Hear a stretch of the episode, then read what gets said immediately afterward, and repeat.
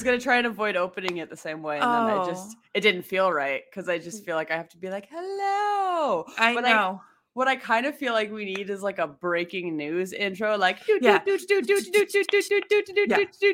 you're listening to Say Smut, a literary podcast with breaking news. Yes, it is essentially that. This is not our normal podcast, and you're probably figuring that out by how short this episode is because we have a little bit of drama we want to talk about. And uh, how we've approached this idea is that um, not only is there just dumb drama, just drama that has absolutely no purpose in the book community, but then there's drama that actually has important conversations around it. And that's what I feel about today's drama. And so I'm going to explain this drama that hap- it has been happening on BookTok the last 48 hours ish, three days ish. Um, and is kind of like everybody has an opinion on it, but Yes, Um, and before we get started, if you thought I didn't know the subject before our normal episodes, boy howdy, do I not know what we're about to talk about right now.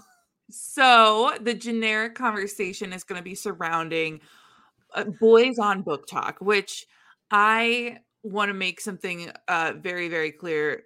I there's some context that I want to add really quick. So BookTok tends to be a female or lgbtq plus dominated space and occasionally there are men who have entered that space and it's caused conversation there's typically two groups of men that will enter the the space one of which is men who genuinely love books are reading books discussing books Good. there's nothing nefarious there All people welcome in BookTok. Yes. And then there the second element of it are men who make thirst traps around book characters, typically like romance books, and they don't actually read the books and they don't contribute to the conversation, right? It's men who um, are doing it to get the likes and the views. So one person will have commented on their thing and said, "Oh my gosh, you look from like Cassian from ACOTAR, or you look like um so and so from this book and then they'll start making thirst trap videos to appeal to women and it feels Oh. like they're and then they get thousands and thousands of views or followers because of that all right and it just yeah and it and It's so like it's like cosplaying a Yeah. smut book character for obvious. I mean, I don't know. Get your coin, whatever. Yeah i mean to Mm-hmm. a degree it's not like cosplaying is a whole nother thing these Sure, men- it's not this. It's not the same. I get what you mean. And also, these men will like hold up a popular BookTok book and be like, oh my gosh, these girls are like so not innocent that are reading. And then, like, they don't actually know anything about that book, right? Like, it's very putting on a front Mhm, to it's mhm, it's not mhm. like hey i'm entering this community i don't know anything about let me do the uh, necessary adjustments so um uh, and then there's also a third party element to it, which is a few weeks ago there was some discussion around even sports team entering the chat, which is like hockey romances are really really hot at the moment, and so Hockey is hot. hockey is fucking hot. Hockey's I'm hot. Hey, Sorry. the this is not our breaking news, but uh, Las Vegas just won the Stanley Cup, and good for them. hey, good for them. Um, Hot stuff all around. We're just trying to get a hockey boyfriend. Um, and so then there was a couple NHL teams that were making content on TikTok about like BookTok books that are about hockey romances and stuff. So then there was some discussion there. Anyway, before we dive into this drama, I want to note now that our main guy, Zach, who we're discussing, I don't condone any hate towards this per- person. I know there's been a lot of flack this guy's been receiving. And I want this to be more about the big picture discussion because what happens is we have this discussion about every three to six months, Mhm. and it's not necessarily about the person, it's more about the overarching subject. Okay. Yeah, I guess a general ground rule that we'll just set is that uh, in in no circumstances do we ever condone being a dick to people. yeah. Ev- Don't ever. be a dick unless they're racist, homophobic, etc. That's yes, that okay, that's fine. That's fine.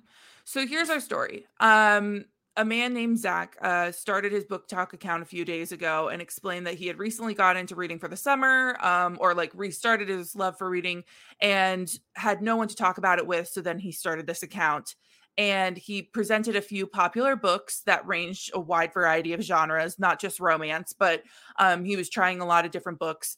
And he talked about why he liked them, why he didn't like them. But then he also called out two books that are very, very big right now on BookTok, which is Haunting Adeline, which is a dark romance, okay. and Twisted Games, which is a contemporary romance. Both very, very spicy. So both mm-hmm. money. And it should be also be noted that this guy is, at least to me, he's attractive. He's a conventionally attractive man. Um, and like he wasn't he wasn't posting any thirsty thirst traps or like suggestive content. He's literally just sitting in front of there talking about books. Okay.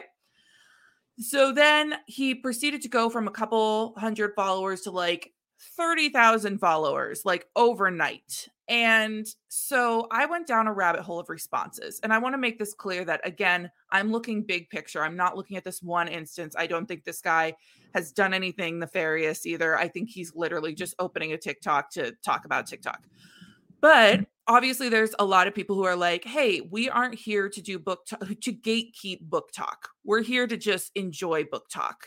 Um, we're not here to gatekeep books or reading. We need to be welcoming to everybody in the community. However, there is a very strong element of people who are saying, here comes another conventionally attractive man into BookTok, gaining thousands of followers overnight, doing the bare minimum.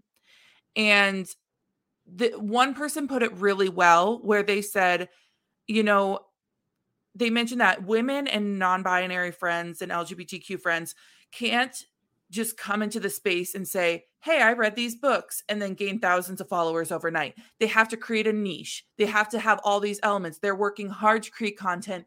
And it feels like they go over, like they're trying to do all this work. Mm-hmm. Meanwhile, a very conventionally attractive man c- can come on and just hold up a couple of books and do the quote unquote bare minimum, where there's a bunch of other content exactly like that. And they get thousands of followers overnight. Mm-hmm, mm-hmm. So then, I mean, if for those who don't know, Hope and I worked in social media. This is um, true. And so we know quite a bit about like the back ends and algorithms and all of that. Mm-hmm. And mm-hmm. we also know as a factor that algorithms are biased. Correct. This, this is not a new concept. And so the fact that um, BIPOC creators or queer creators have to work extra hard to get their mm. content noticed and um super common across yeah. almost all platforms that are popular currently so so i think like the the main conversation people are having are where are the bars for these creators right if and mm-hmm. i want to make it very clear again i'm not necessarily talking about zach i'm just talking about overall so if a, a a conventionally attractive white man comes on and does the bare minimum of holding up a book and saying, I like this, didn't like that. There are thousands of videos like that. Whereas mm-hmm. maybe a BIPOC creator, an LGBTQ creator is like doing heavy editing, is um, reading a bunch of books and giving certain um niche looks on them or like i know a lot of people do series i'm i'm there's currently an, a creator and i can't remember her name off the top of my head but she's reading these books and rating the couple on how likely she thinks that they uh stay together after oh, the book fun. like yeah yeah so like there's people who do that there's people who create crafts around books like they do so mm-hmm. many different things to try and diversify their content and then I just saw a video this morning, actually, as I rolled out of bed two seconds before this podcast, that um, uh, a gay man or um, there was a LGBTQ man who was talking. He was an author and um, obviously a reader, and he was saying, "Hey, I just like think we've been here doing the work, and it's not being recognized. And if you're sitting here." And you don't feel like your feed is diversified, that's on you. Like you need mm-hmm. to be engaging with more diverse. And I agree with this. I think yeah. In my mind, there's like this element of okay, you know, we don't have a set limit of no- people we have to follow. You know, it's not like you get 10 followers and you're you can follow 10 people and that's it. Yeah, No, unless it's Twitter, but we're not going to talk about that. no, we don't talk about Elon Musk here. Um, so, so in the large scheme of things, go and follow all these uh, incredible people. And it's like Yeah. I have a tendency that when I'm scrolling through, I just follow whoever's talking about books, you know, Mhm. and I can always unfollow if I feel like they're not a great creator or anything later, or if I find out that they're not, you know, a good person. But for the most part, I'm just like, hey, just keep following people. Like follow people with lots Yeah. of different views and ideas. And I follow people who I don't exactly agree with their book views, but I think they're interesting. Um, so that is kind of our story. What are your thoughts? Yeah, I mean, a couple of things right off the bat. I will say that due to a lot of different factors of the way each social media platform's algorithm works, uh, the kind of content you're posting, hashtags you might be including in your post, all kinds of different stuff. Um, there's outside of putting money behind your post so that more people can see it. There's very little a content creator can do to control the views that their post is going to receive. If you, Yes. if you have funding and you can put money behind it, that can increase the number of people who see it. But outside of that, it's very dependent on a lot of different outside factors. So my first thought is, you know, this person who is fairly new to BookTok is happening to have a lot of success and not having to do as much work as other people. And there's an extent to which that's out of the realm of their control. Yeah. I suppose the hope is that um, as accounts like that build bigger presence online, that maybe they will pick more diverse authors and storylines in the books they read and talk about those. Um, maybe that they will collaborate or remix uh, other content creators who maybe have a not as easy a time getting those kinds of views. Uh, BIPOC creators, all co- creators in the LGBTQIA plus community, um, working alongside those kinds of BookTok creators in partnership to kind of bolster and boost their views is something you can do. Like the hope is that maybe that would help. That could that could be something that is using Yeah. your privilege to help you know lift up others and build the community overall. And then uh, third, i would certainly agree with a great way to diversify the the things you're seeing in your own feed is to look for different content creators um, because you know we have an unlimited amount of following that we are able to do. So those are kind of my three core thoughts off the bat.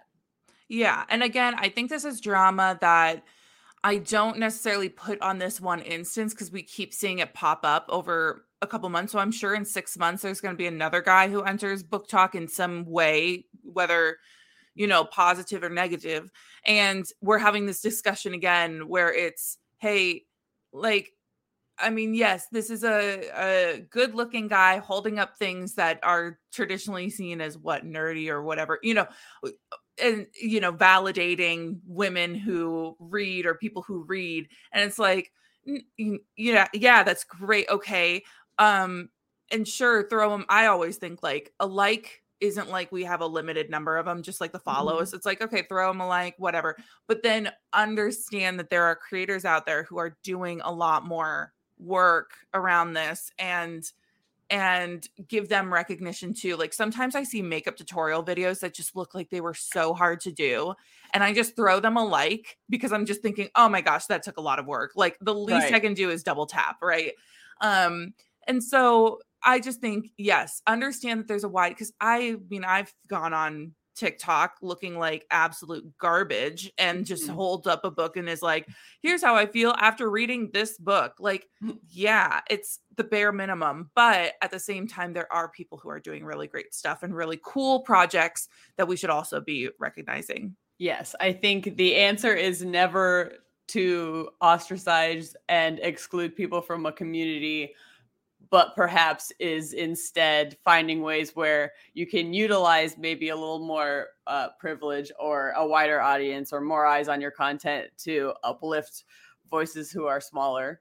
And hopefully that is how this can resolve generally. I hope so. Um, yes, I definitely hope so. So, hey everybody, thanks for listening. Um, and if you like this, obviously, like, subscribe, rate, like, uh, follow, all the things. Yeah. But Hey, speaking of TikTok, we have one of those. We It's Say do. Smut Podcast. We also have an Instagram and a Twitter, and those are also Say Smut Podcast. Go find them. Go, yeah, go find them and, look and at get 'em. some updates, and we'll we'll we'll sprinkle some of these mini episodes in here when there's some drama that's worth talking about. And um, hey, everybody, keep it nice, keep it fun, and we'll see you next time. Bye bye.